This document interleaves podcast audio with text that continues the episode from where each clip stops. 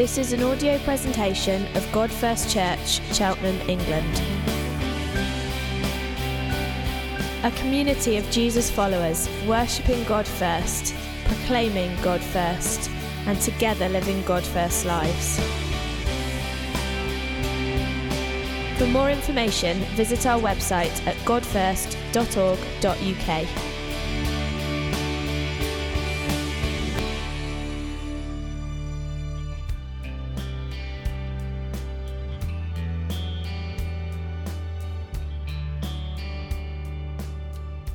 So, in the next two Sundays, uh, we've got our Chapel Arts Pledge Days uh, on the 18th and 25th. Um, and so I want to talk about that. There'll be some, some of you that feel like you've heard lots of about this.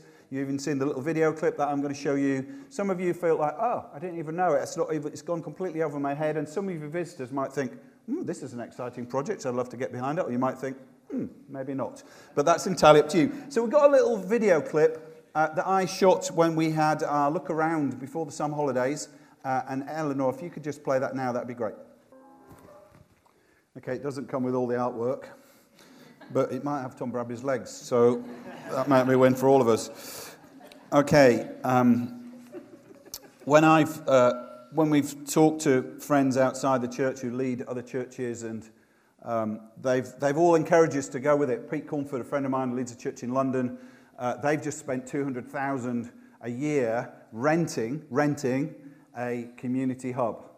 Okay, so we, that would, what he's going to spend in, in, in, uh, in, one year, in, in five years, we could have bought this.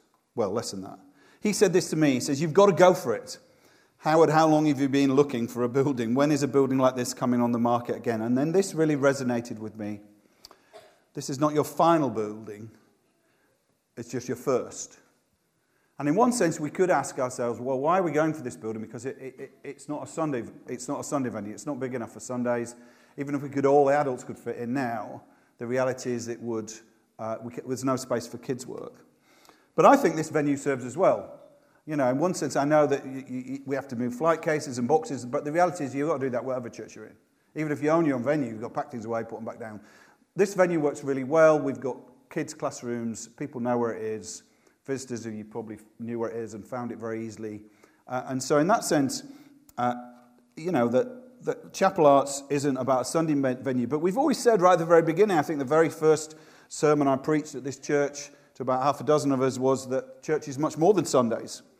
You know, and so we, even though the Chapel Arts is too small, and the reality is a Sunday venue would be 100, 1.5 million it's at least twice what the asking price of Chapel Arts is, plus it would have VAT on it, uh, which would add another 300,000. So, you know, the reality is it's beyond us. With our annual income at 200,000, it's beyond us. But what we could do in Chapel Arts is we could, uh, we could do a new Sunday evening meeting. I know that there's one or two in town, but I know that that's something that we could grow. We could grow a different congregation who'd like to lie in bed uh, maybe the students are here this morning, Jesse. Maybe you could encourage them to come in the morning and the evening. Um, and also, you know, that, this we get this, this venue super cheap. You know, God's favor on us, if you know the story of this, is we get this venue super cheap. They don't rent it out to anyone else at that price. I presume that slides up, yes. And so church is more than Sundays, and I'm not going to go through all of this, but there's loads that we could do in here. All the stuff that we normally do uh, at, chap- uh, uh, at different venues by the grace of God at St. Paul's, Roger Widdicombe, and uh, renting different places. All those things that we could do. We could gather in our own place with its own kitchen. We could, all the food that we do, that we bring around and do that, we could all do that there. We can do, obviously, our offices, but it's not about offices. We could do tiddlers and toddlers. Interestingly, here's, a, here's an example. We were supposed to be doing tiddlers and toddlers in partnership with the United Reformed Church, which is just on the corner here. They've rented the Tuesday morning to a dance group and told us we can't do it. And we said, well, we were doing it in partnership with you. And they said, yes, we were doing it in partnership, but we've rented it to a dance group. Now, in the end, I don't want to make more comment than that. Th- those are the facts. But the reality is, it shows us more and more that we're just in the hands of everybody else. We're in the hands of the whims of other people's bookings and stuff like that. We could put, we want to put, I said to, I said to Christopher uh, when he was you know, trying to pull it together again. And sorry for all those that did hard work for launching this week. Um, I said, let's do it in January in, in Chapel Arts, eh? You know, so there's that, and, and Sarah and Family Space, thank you for all the hard work you put together on that. And we're all frustrated about that fact. We're not happy about the fact. But the fact is, it just means everywhere we go, rethink, we've got to rent somewhere. Uh, theology course, we've got to rent somewhere. We've got to re- rent somewhere. There's, and then I spoke to my father in law who re- uh, led a church in Bracknell for 42 years, and he said, You'll be amazed, Howard, at what emerges that you never even thought about the midweek activities, the missional activities, the community and discipleship activities that, that are birthed out because suddenly instead of having to rent a building and find it and do all that, we just say, here's the keys, off we go. Uh, it, it, it, it is that about that. But actually, and as I've, I've prayed into this and thought about this, the reality is it's not about the building. Now you might think, oh, come on, you're just talking about a building, you're going to talk about a building. It's ultimately not about the building. Um, there's a quote from Arthur Ashe, the, uh, who's the first uh, uh, African American to win, uh, win Wimbledon. He overcame incredible difficulties. He wasn't allowed to play in white tennis tournaments. He wasn't allowed in America to go to some restaurants. He was, he was basically told he wasn't wanted by the establishment. He fought his way through injustice and beat Jimmy Connors in a final I remember watching in my teens, showing my age. And he said this The win is not the journey. The win, the win is the journey. Sorry, let's get right. The Freudian slip. The win is the journey, not the destination. The doing is more important than the outcome. And it's interesting, every church that I've talked to that's engaged in this process of of believing God and pressing through and purchasing a building, they're all stronger for it. We were privileged as leaders yesterday to have Sean Green, who leads a church in Reading. Sean uh, inputs the, the leaders, and he talked about how his church had grown strong. He talked about, he used the word muscle. They'd grown muscle, faith muscle, discipleship muscle through the process. And he said that those, engaged, those who engaged with the process did best through pandemic. Now, I'm not saying if you don't engage with this process, you won't do well. I'm not saying that, but I'm saying that he said that, that people grew muscle. So, Chapel Arts then is a catalyst for discipleship. And as I've continued to pray, we did a series uh, called Formed. And I know what happens is we do a series and you'll forget about it and you go back to living normally. But we did a series called Formed about how disciples are made. And it feels like that series came to an end. We did a series in Psalms through the summer, but that series came to an end, and now it feels like God's given us a, a practical test for how we work through our discipleship. A, a, a, practical test about how we become deeper in faith, how we become more faithful, more radical disciples of Jesus. And this is a practical way you can do that. Now, I know it's not the only way we can do that. Suffering sometimes is a practical way that you can grow in Jesus. Sometimes other things can be a practical way, and serving and working with the poor can be a practical way that you grow in discipleship of Jesus. But everybody I've spoken to says this is a way that we can grow in faith as disciples. So just understand where we are. Do you get that? That the journey is important. We want the venue, but the journey is important. And I'll say later that we don't want to shortcut this uh, journey. So I want to bring you some, because we're a Bible church, and I, do, well, I want to bring you some lessons from Abraham's faith journey. Turn to the person next to you and say who Abraham was. If you don't know, then I'll answer the question for you. Who's Abraham?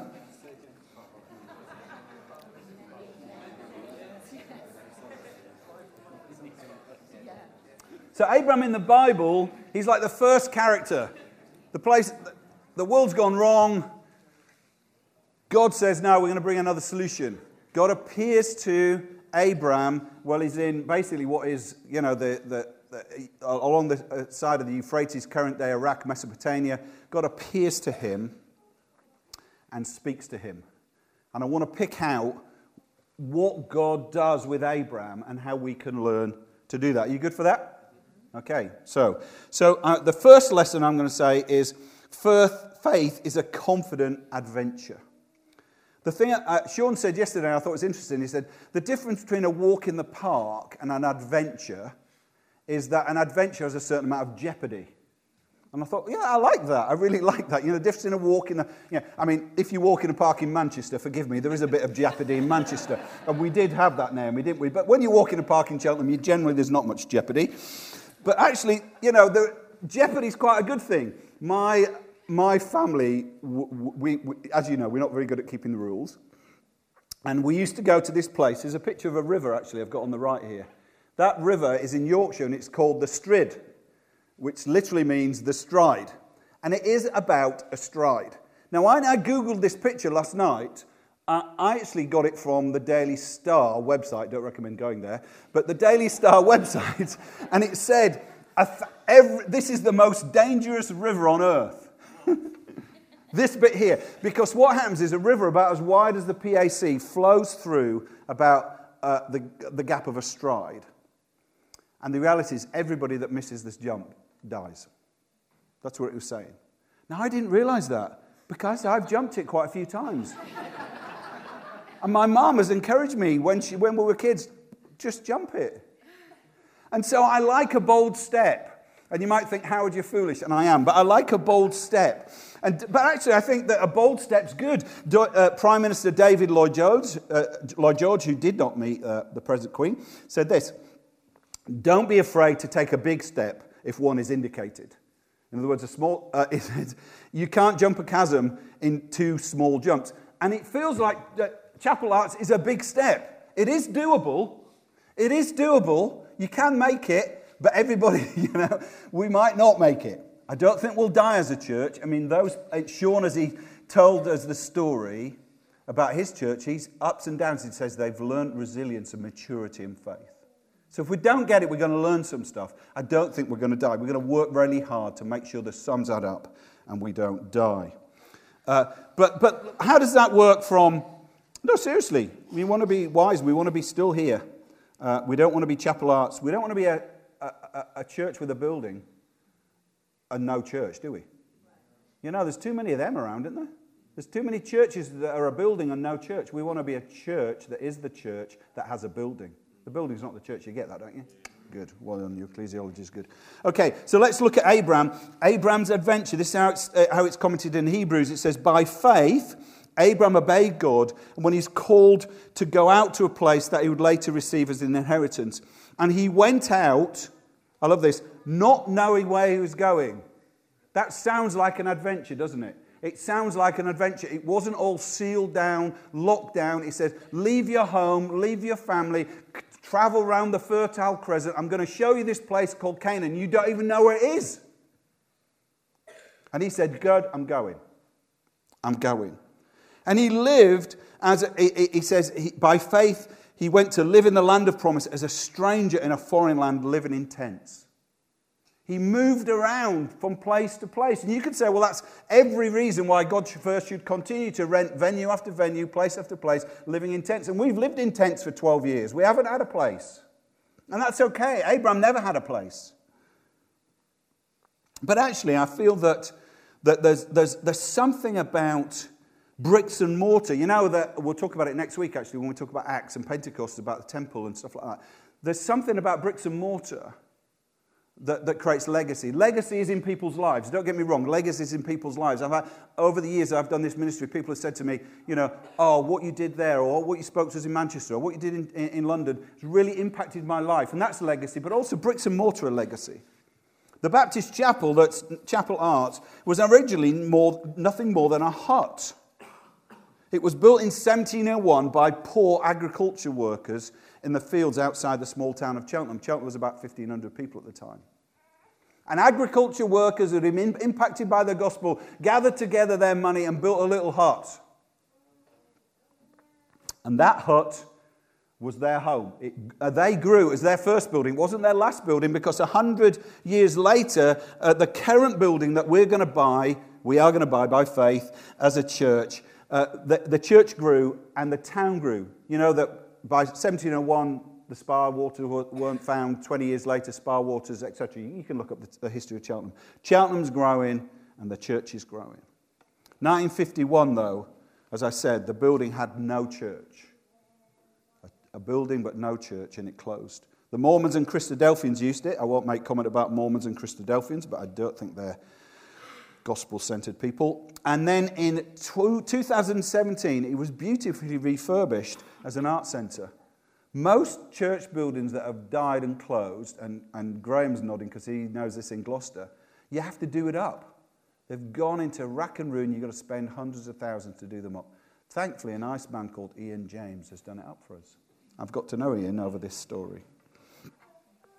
And that's a journey. Those people, that, those agricultural workers in 1701 that put their little bit of money in, and those people in 17, 1820 that put their little bit of money in, they left a legacy. It probably was risky. It probably cost them. They probably didn't have the funding uh, to build the big churches like we see, like St. Matthew's or St. Gregory's. They were non-conformists like us in that sense, funding themselves. But their, their legacy is still here, isn't it? And we want to reclaim that legacy for the gospel. I'm not against arts. I'm not in favor of Mormons or Christadelphians. But I'm not against arts, but I want to reclaim this for the gospel. And I want this to be uh, not our first, not our uh, last building, but our first. So faith's a journey. It's a confident journey. Second is faith is a gift from God. It says in Acts 7, we'll talk about this in our series in a few weeks' time. This is, this is Stephen who telling the story of Israel before he's stoned to death. It says, The glory of God appeared to our father Abram while he's still in Mesopotamia. God said, Leave your country and your people and go to the land I'll show you. God promised him that him that he and his offspring after him would possess the land, even though at that time Abram had no child. We'll come back to that. But what's interesting is Abram didn't think up faith from his boots. He wasn't thinking, how can I become the father of many nations? How can I be blessed to bless all nations? How can my offspring uh, be the, the, it's Jesus, how can my offspring bless all nations? He wasn't thinking about that. He was a pagan. God appeared to him. The glory of God appeared to him and gave him faith. Faith comes from above. You don't think it up and I've decided to believe. Sorry, but it comes from below. That's how you've got, if you're a Christian now, that's how you got faith. Maybe the glory of God didn't appear to you, but the glory of the gospel appeared to you and you've got faith, and that's why you believe. And faith is a gift from God. And we need to say, God, pour faith on us. Lord, you know, the, guy, the, the blind guy says, you know, I, God, I believe, help my unbelief. It's not the two are in contrast. It's like, yeah, there's unbelief and belief. We understand, but we say, God, help my, help my unbelief. God, I believe. Abraham had some moments. Genesis 15, Abraham is having a moment. He's saying, We can't do it. It can't be done. What you've promised isn't going to happen. He says, This sovereign Lord, I love the way he just says to God, I'm done, basically. Sovereign Lord, what can you give me since I remain childless? The whole of Abraham's life was he's going to have a kid, and he's saying, Hey, we've been going at this for 10 years and we haven't had a child.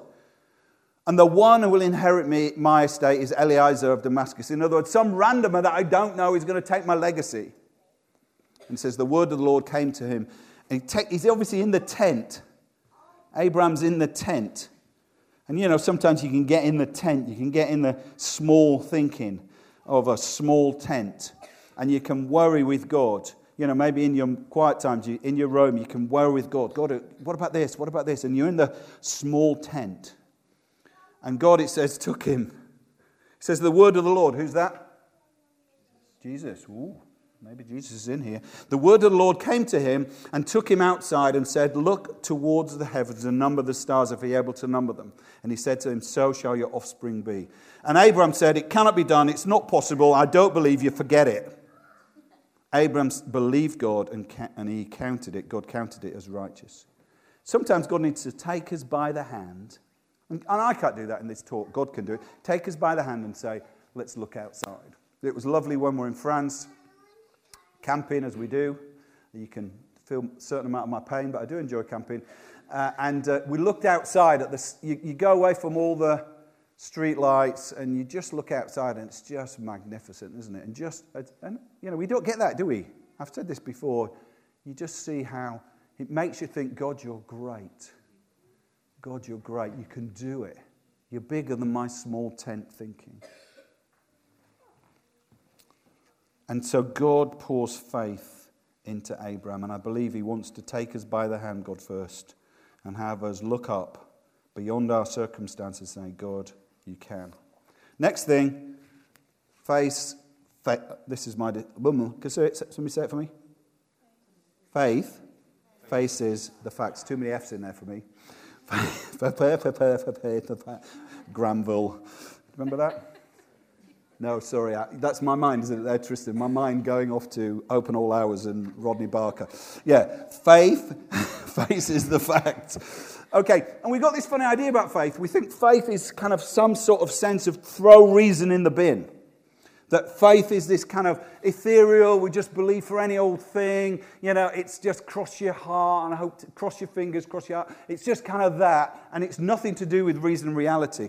Uh, prize winning, Nobel Prize winning scientist Francis uh, Collins, who was involved in um, uh, decoding DNA, he won a Nobel Prize for that. He says, faith and, re- faith and reason are not, as many seem to be arguing today, mutually exclusive. They never have been. It's okay to face the facts, to do the spreadsheets, to have the trustees' meetings, to work that through and still believe God. We don't just say, oh, the numbers are crazy and whatever, but we will look at the numbers and say, well, that's a stretch. Not foolishly. You know, if this church, if the income of this church was a pound, we'd be daft to, to try and buy the chapel arts. But the income of this church means, no, it's a stretch. Can we do it? Does it work out? Yeah, there's some stuff. We've got to believe God. We've got to, but you, you, so you face the facts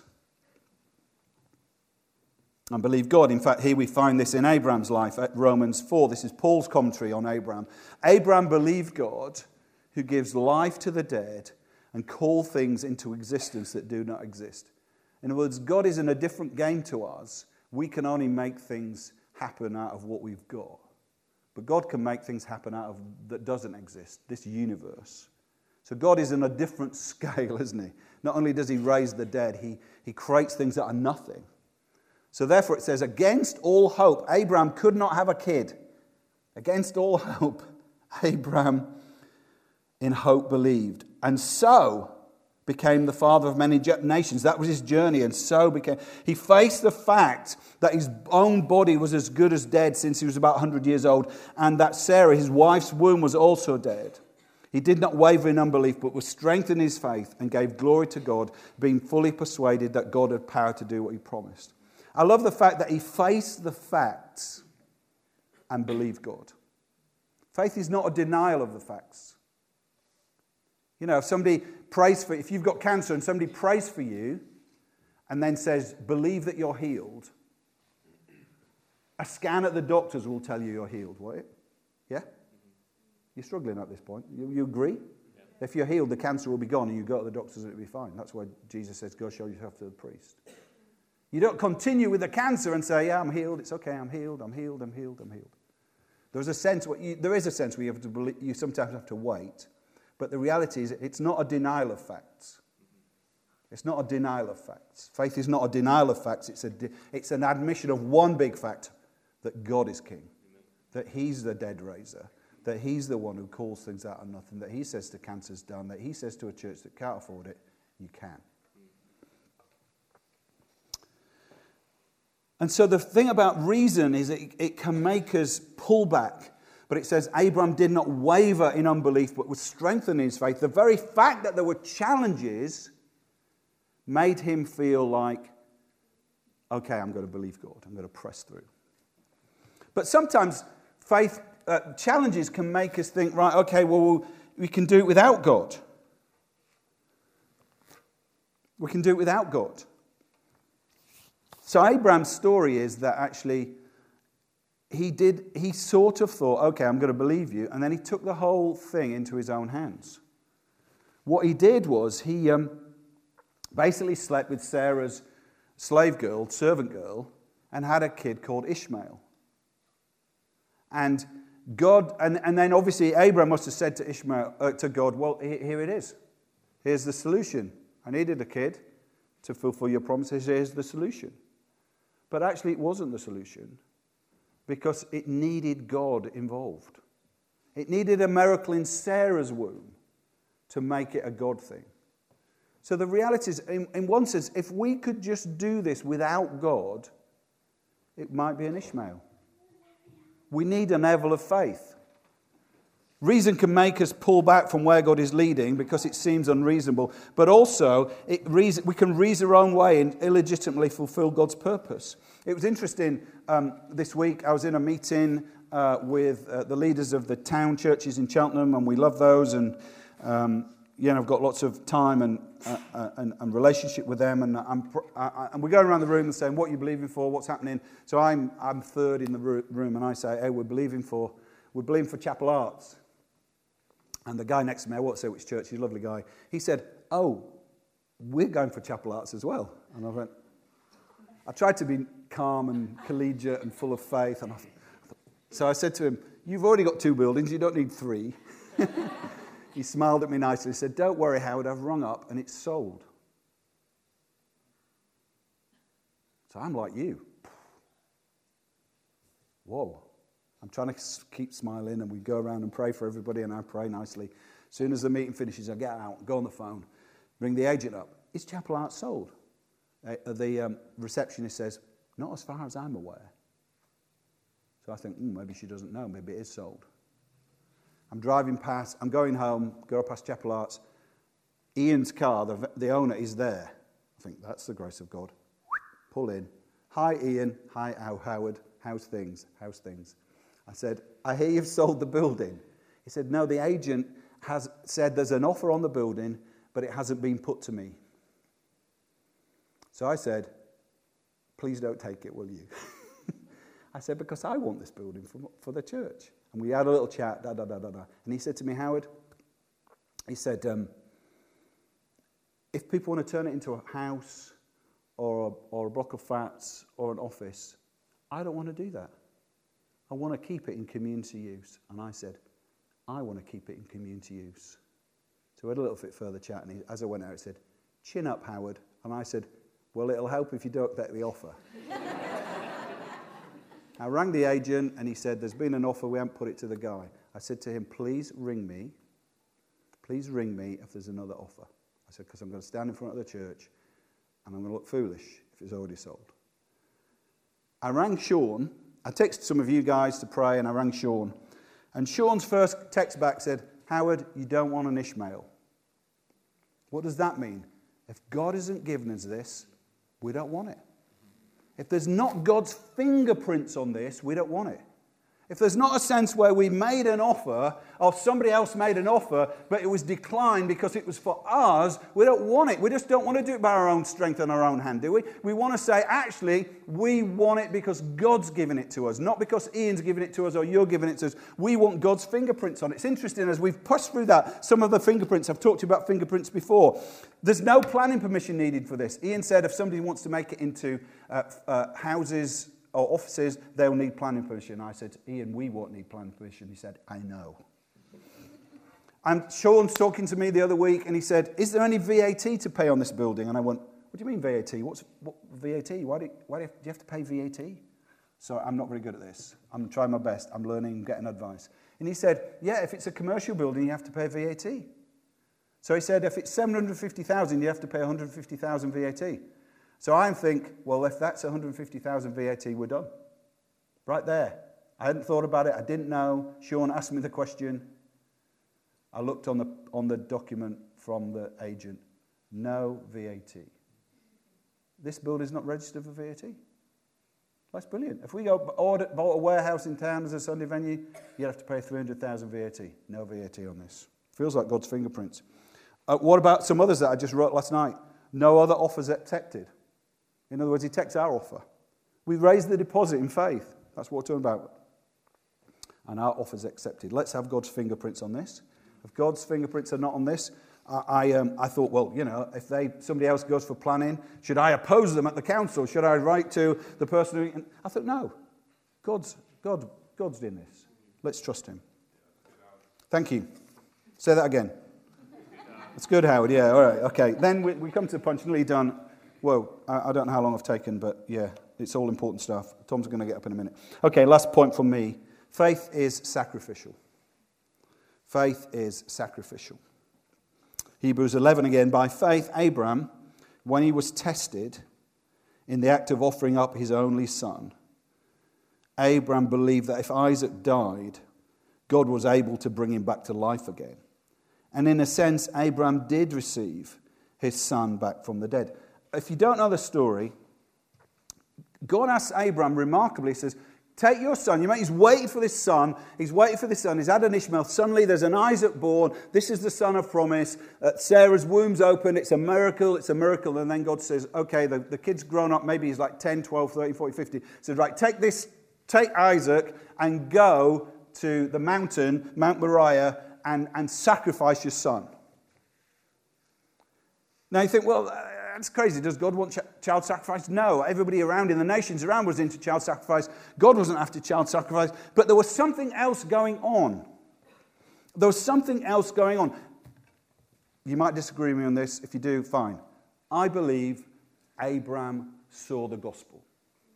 He saw the gospel. The word of God has already appeared to him, remember, and when he called him, he saw the gospel. In fact, it says in the gospel, it says, uh, Abraham saw my day singular, and rejoiced. I believe that Abraham saw the gospel. So here's the test Abraham, do you believe the gospel?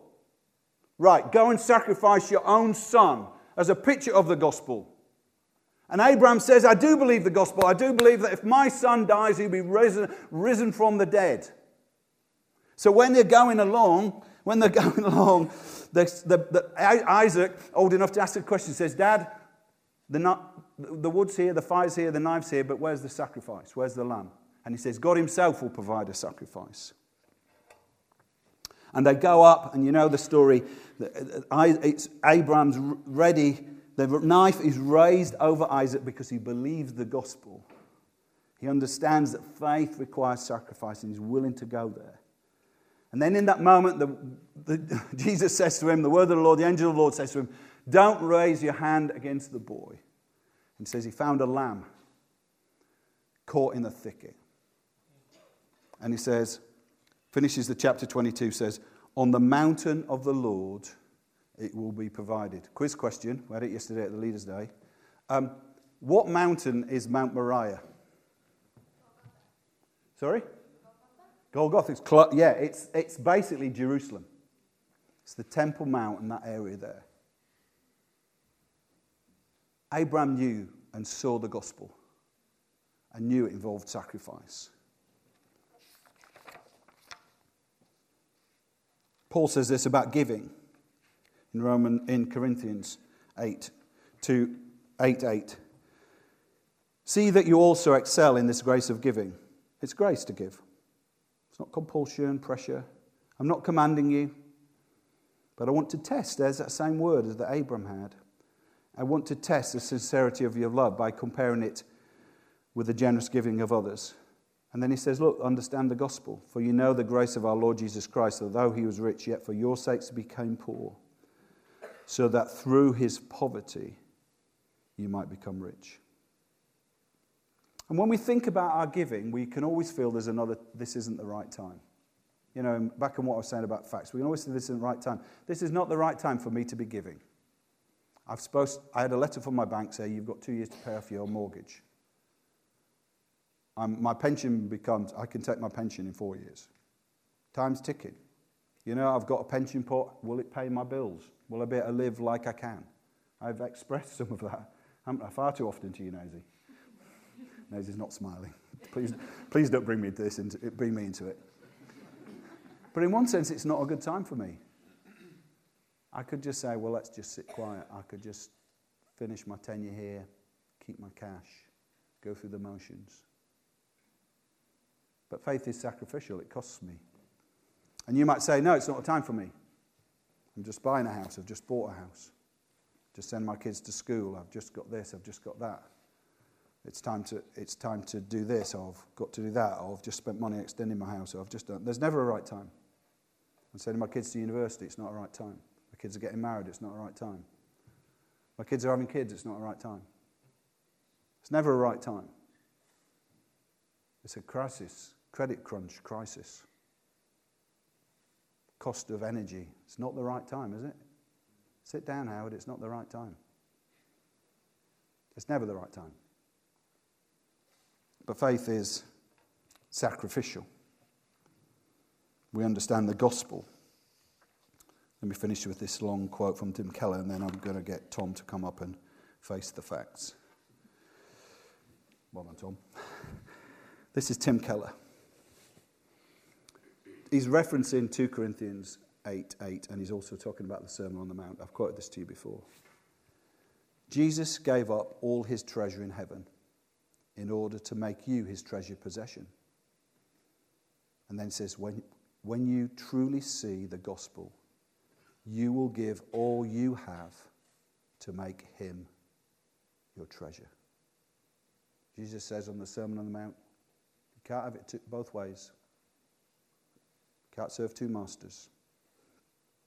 Keller goes on, we, this is a powerful phrase. We need to have a cross in our finances. How do we know, he says, if there's a cross in our economic life? For the people listening to Jesus on the mountain, the measure was the tithe. Give away 10% of your total income to God's work. Keller says that's a good way to see if the gospel is working, to give you an undivided heart. Keller goes on. For most of us, 10% will require sacrifice. It will be hard. 10% will mean there is a cross in our financial life. But for many, 10% won't require a sacrifice. The reality is, 10% isn't the standard.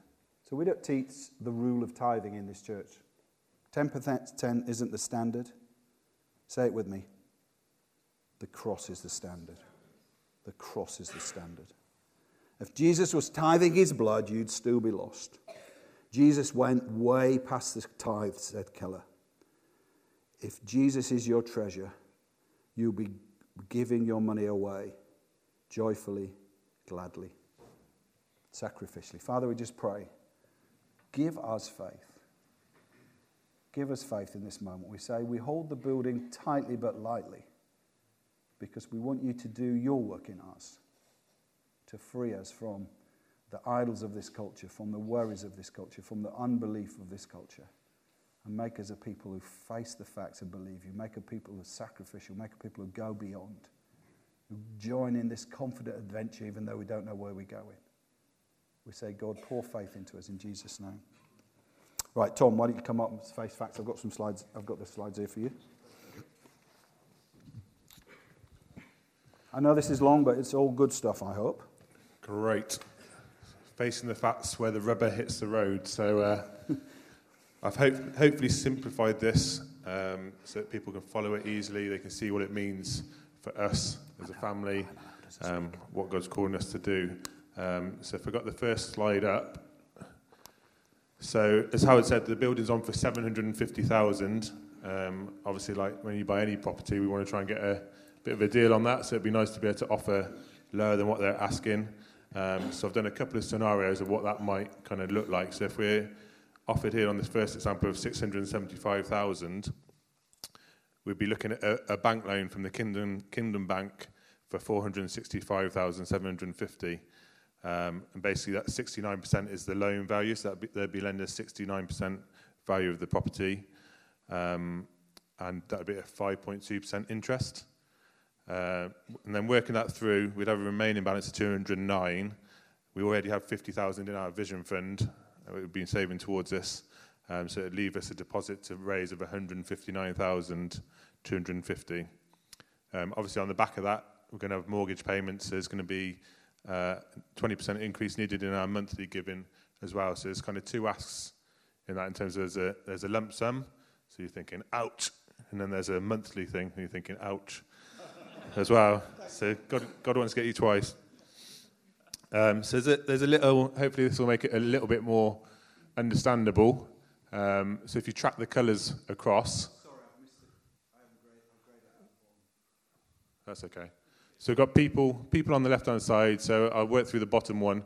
So bottom one, if you had five people giving £10,000, you then get £12,500 on the gift aid. So we get 25p in every pound from the government, which is great and that would work across to 62,500. Now you can kind of track those across the different amounts, 5,000, 2,500, etc.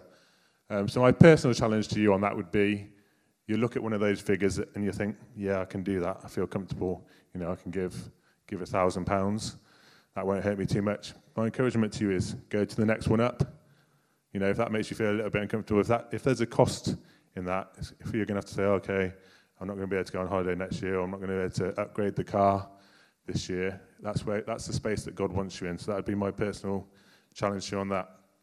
Uh, and then the next slide, obviously, if we end up having to pay slightly more, at 725, you can kind of see how that kind of plays out along there. Gives us a slightly higher deposit. We're going to need 174,000 there, and a 26% increase in our monthly giving as well. So obviously, the bigger deposit we can raise, the easier it will make us make for us in the long term. Um, and then I just did one more. That tracks across again, because it's not a massive increase in terms of the amount of people that have to give in terms of reaching that figure there.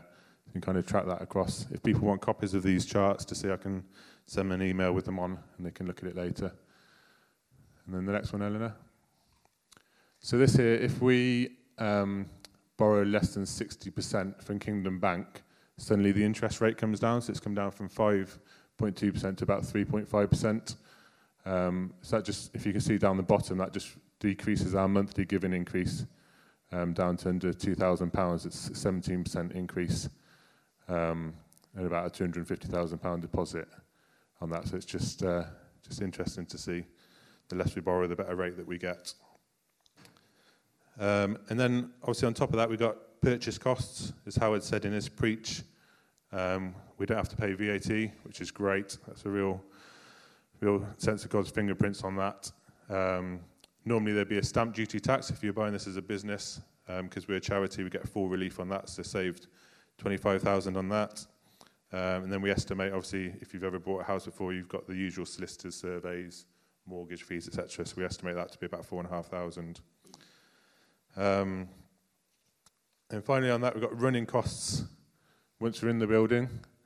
Um, so we've got the rates there, uh, we automatically get 80% charity relief on that because we're a charity.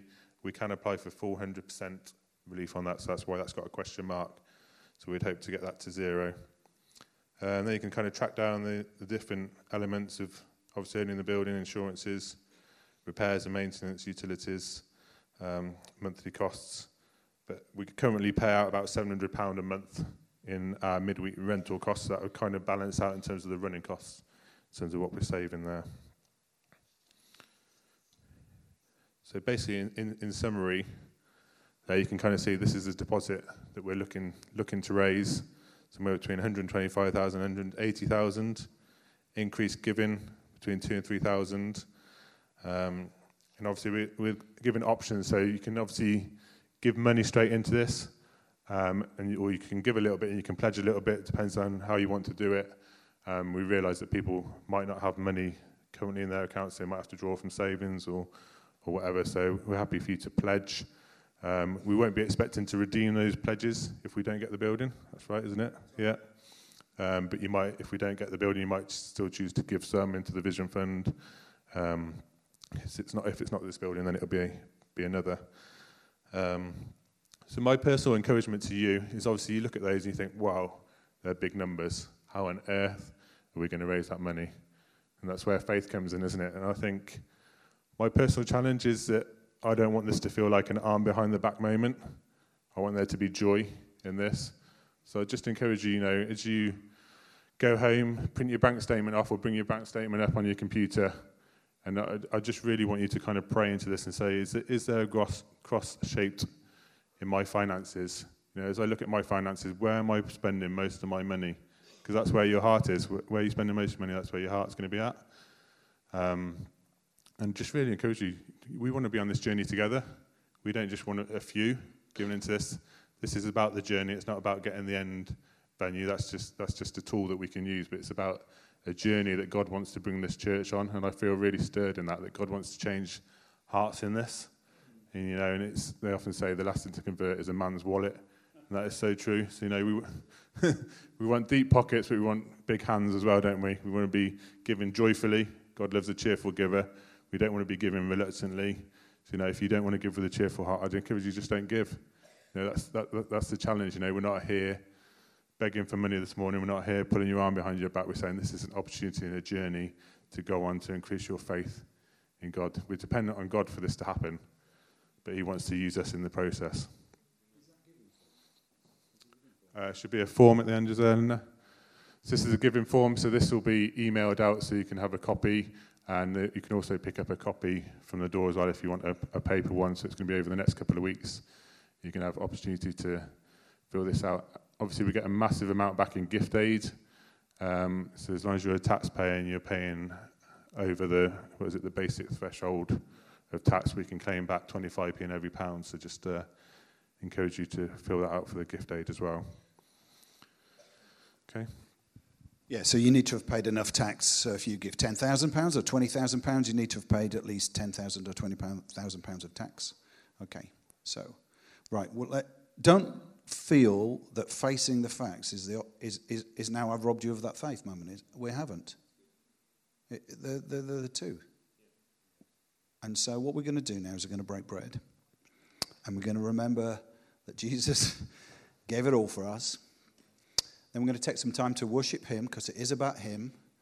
And then um, we're probably going to get a chance to pray, maybe for the nation because of the situation with the death of the Queen, but also get a chance to pray for this. How that works out, I'll just try and take the temperature of the room, me and Tom between us, Naomi. Is that okay? So why don't you stand with me? Let's just be quiet again. Let's just focus on Jesus.